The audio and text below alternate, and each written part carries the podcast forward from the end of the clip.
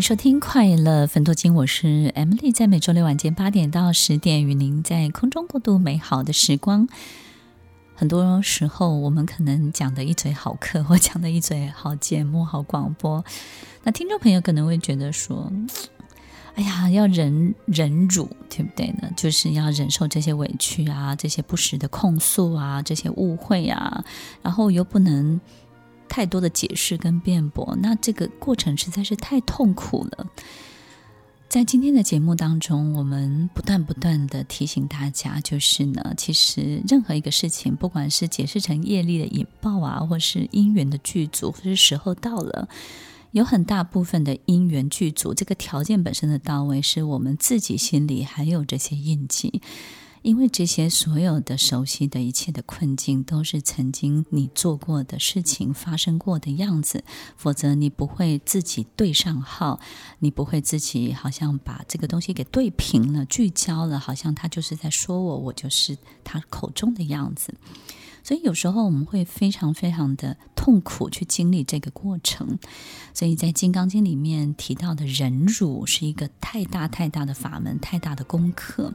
我们除了要接受它可能是我们曾经的自己的时候，那这个接受呢，怎么样可以真的做到这件事情？就是我们比较能够去理解。自己曾经有什么样的困难，或是什么样的为难，或是什么样的困境，导致那个当下我们必须要这么去做。所以那个时候我们可能是一个条件不够的人，或者是呢，我们可能在某些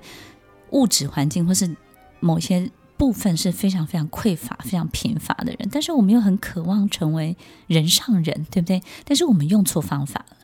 当我们用错方法的时候，我们可能就会做错事情。所以那个时候，我们可能因为这样这样，所以那样那样。当我们现在再回头去看过去的自己，你会选择原谅，你可以接受的原因，是因为你会从一个非常立体的故事、立体的思维、一个立体的因果关系去看待那个犯错的自己。所以，当我们也可以用这样非常立体的因果关系去看待眼前那个误会我们的人、那个诬赖我们的人，或者是呢那个为我们制造困境的人，我们就会发现，哦，原来他也是这样这样，所以才那样那样。其实我们要做的都不是原谅跟接受，我们突然发现，哦，原来他这样合理嘛，对吧？哎。可以理解，合理，合理存在。当你觉得它合理的时候，你就不会花那么大力气去反抗它。第二个部分就是，当我们理解了这一切可能有一些很立体的因果关系之后，我们就比较不会逃，不会避，因为有时候啊，当我们没有办法太懂。太清楚这些立体的因果关系，我们只看到它表面上面很多的行为，我们会被吓到，我们会害怕，因为我们会很无助。我们知道这个东西呢是莫名的指控，然后我们会感觉到这种害怕跟无助，是因为我们仿佛有些东西被他踩到了，被他抓住了，然后我们自己好像会。从很强大变到很渺小，然后从很强壮变到很虚弱，你会开始否定自己，你会开始觉得自己就是他口中说的那么糟糕的人。因为他说的，他表现的很多东西，你都太熟悉了，然后仿佛一脚就被他踩中了，所以那个时候你会很害怕去面对他，你会避着本来该做的事情你都不去做，该有的交集你也不去交集，然后该如常进行的很多的一切你也不去碰，那这个事情就会越来越对焦，也就是呢，他做的事情本来不是针对你的，他会越来越针对你，然后你自己本来呢不会对上位，但是就越来越对位。两个就对平就聚焦了，然后这个事情本身它就因缘具足了。所以听众朋友，该做什么就做什么，不要因为这个人引发你一些很害怕的情节，或是很担心，然后你就避着会避掉很多你所有该入听该做的、该去碰的很多的事情。你要记得，你已经不是过去的你了。我们现在遇到的很多糟糕的事情，并不见得是我们现在的自己的所作所为造成的因果。很有可能都是过去的一切，然后它慢慢慢慢的发生。所以，听众朋友，有时候我们真的要鼓励自己，就是忍辱有一个很重要的这个目标目的，就是让这些东西可以消耗完毕，可以消化完毕，让它可以在这一切的理解的过程、接受的过程当中，让它就逐步的消失。听众朋友。如果我们能够跟他有共存共处的能力，而不是真的去逃避，或者是呢，就是试着要去对抗跟解决的时候，你就是维持共存共处，该做什么就做什么，你会发现很快这件事情，这个人他就好转了，他也就过去了。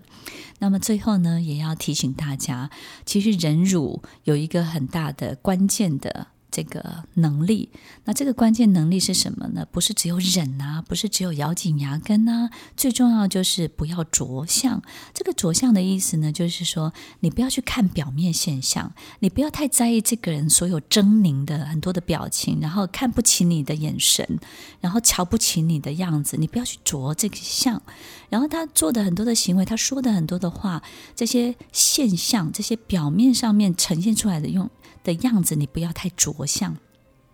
就是不要被他太拉住了，不要被他给吸住了。当你太着相的时候，你就会被这些表面现象给混乱了。当你不着相的时候，你比较能够去感受到这些立体的因果关系了，然后做该做的事情。那个时候，你第二个最重要的方法就是你要定下来。然后，当你定不下来的时候呢，你就是那天该完成什么你就完成什么。平常没有做好的，赶快把它拿回来再做好。所有本分你分内应该要做的事情，你要在持续的把它做到你能力最佳的、能够表现的状态。然后秩序，该起床就起床，该交办所有的工作就交办所有的工作，该完成什么样的进度就超越那个进度。除了有规矩之外，要让你的人生生活要非常的有秩序。然后接下来呢，完成本分内的所有的事情，并且把它做到最好。所以忍辱接下来就会带。带出你的什么呢？精进，对不对？经历过这些过程，你当然会变成一个更好的人啊！因为你会退到原点，你会归零，因为你的害怕，因为你的提醒，因为这个人告诉你，你过去是一个什么样的人，这个糟糕的人事物在提醒你，你过去是一个什么样的人。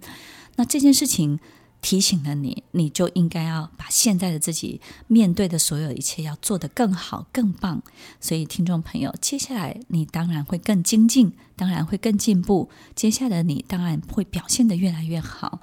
所以，听众朋友，忍辱不是一个不好的过程，它是一个很棒、很棒的事情。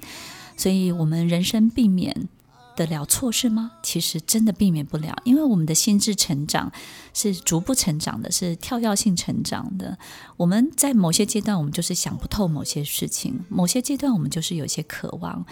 那我们就会很想要快速的得到，快速的取得，可能我们就会用错方法，那于是我们就犯错了。那这些人事物，这些同样的情节，在往后的人生都会再一次的找上我们。当我们又遇到的时候，就按照我们今天快乐分多金分享的方法，我们一起来消耗它、消化它，我们就会迈向更好的人生喽。笑看人生，笑看过去的自己的每一个样子。